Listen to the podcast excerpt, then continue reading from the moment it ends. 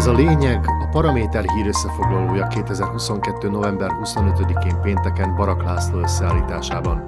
A mikrofonnál Juhász László. Az árak merülnek, a kínálat nő, nálunk ez természetes. És a Kauflandnál a lényeg támogatása is lényeges. Most zajlik Katarban ezerrel a futballvilágbajnokság, ám Ferenc pápa, aki köztudottan imádja a labdarúgást, nem Katarba írt levelet, hanem, amint hangsúlyozza, a háború tragédiáját bátran és méltósággal viselő ukrán népnek. Tehát érdemes tudatosítani, hogy nem csak foci van a világon, hanem az orosz agresszorok öldökölnek a szomszédunkban. Na majd meglátjuk, mit kap szegény Ferenc mindezért a szociális latrina bugyraiban ítélkező, a kvázi keresztény konzervatív politikusokat istenítő kvázi hívőktől. Futballvilágbajnokság ide, orosz-ukrán háború oda, a szlovákiai politikusokat, mintha kizárólag a privát problémáik érdekelnék. Idehaza is zajlik a húzd meg, erezd meg, a kormányzat legilletékesebbjei például nem és nem képesek megegyezni az orvos szakszervezetekkel. Igor Matovics újabb atombombát ötölt ki, amivel maradásra akarja bírni a felmondó félben lévő orvosokat.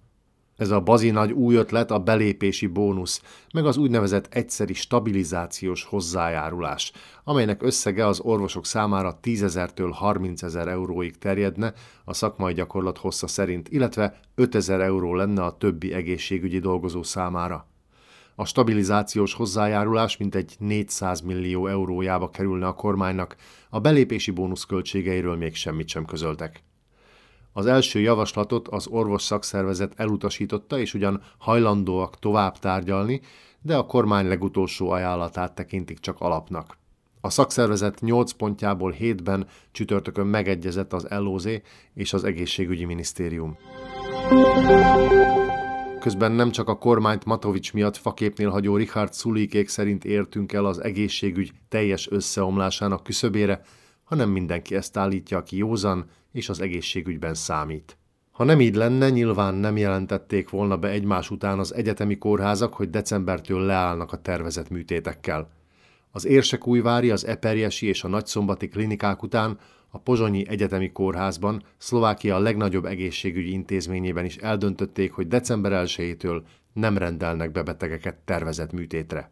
A kórház szóvivője közölte, megkezdték a betegek tájékoztatását arra az esetre, ha nincs megállapodás a kormány és az orvos szakszervezeti szövetség között, és az orvosok nem vonják vissza felmondásukat.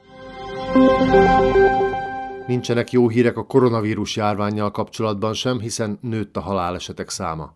A statisztika szerint a szeptemberi adatokhoz képest négy megyében, Besztercebánya, Nagyszombat, Kassa és Eperjes megyében romlott a többlet halálozási arány. Trencsén, Pozsony és Zsolna megyében alacsonyabb volt ez az arány, Nyitra megyében nem változott. Októberben 145 ember halt meg COVID-19-ben, és ez a szám több mint kétharmaddal nőtt egy hónap alatt.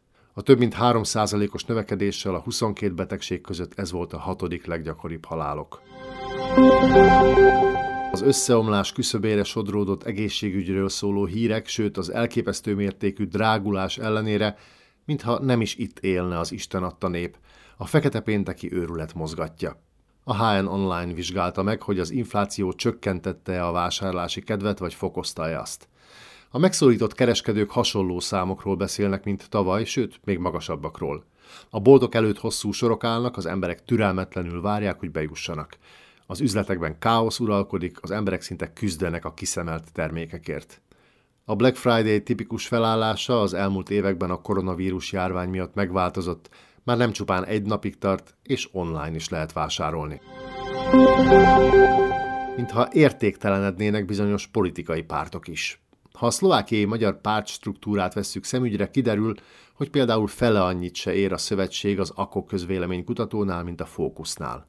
Míg a Fókusz ügynökség novemberi felmérésében 5,6%-ot mért a szlovákiai magyarokat képviselni óhajtó pártnak, az AKO mindössze 2,6%-ra tagsálta. Mi lehet ennek az oka? Egyrészt annyi, hogy valamelyik közvéleménykutató elbaltázta a munkáját. Másrészt pedig esetleg mellé beszéltek, illetve nem értek rá gondolkodni és nyilatkozni a megkeresett magyar és nem magyar alanyok, mert tömegével be vannak kattanva a fekete péntektől. Barak László szerint ez volt a lényeg 2022. november 25-én pénteken. Kommentált hírösszefoglalóval legközelebb hétfő este jelentkezünk a Paraméteren, podcastjainkat pedig a Paramédia rovatban találják, illetve a Spotify, az Apple Podcasts, a Google Podcasts és a Podbean platformjain.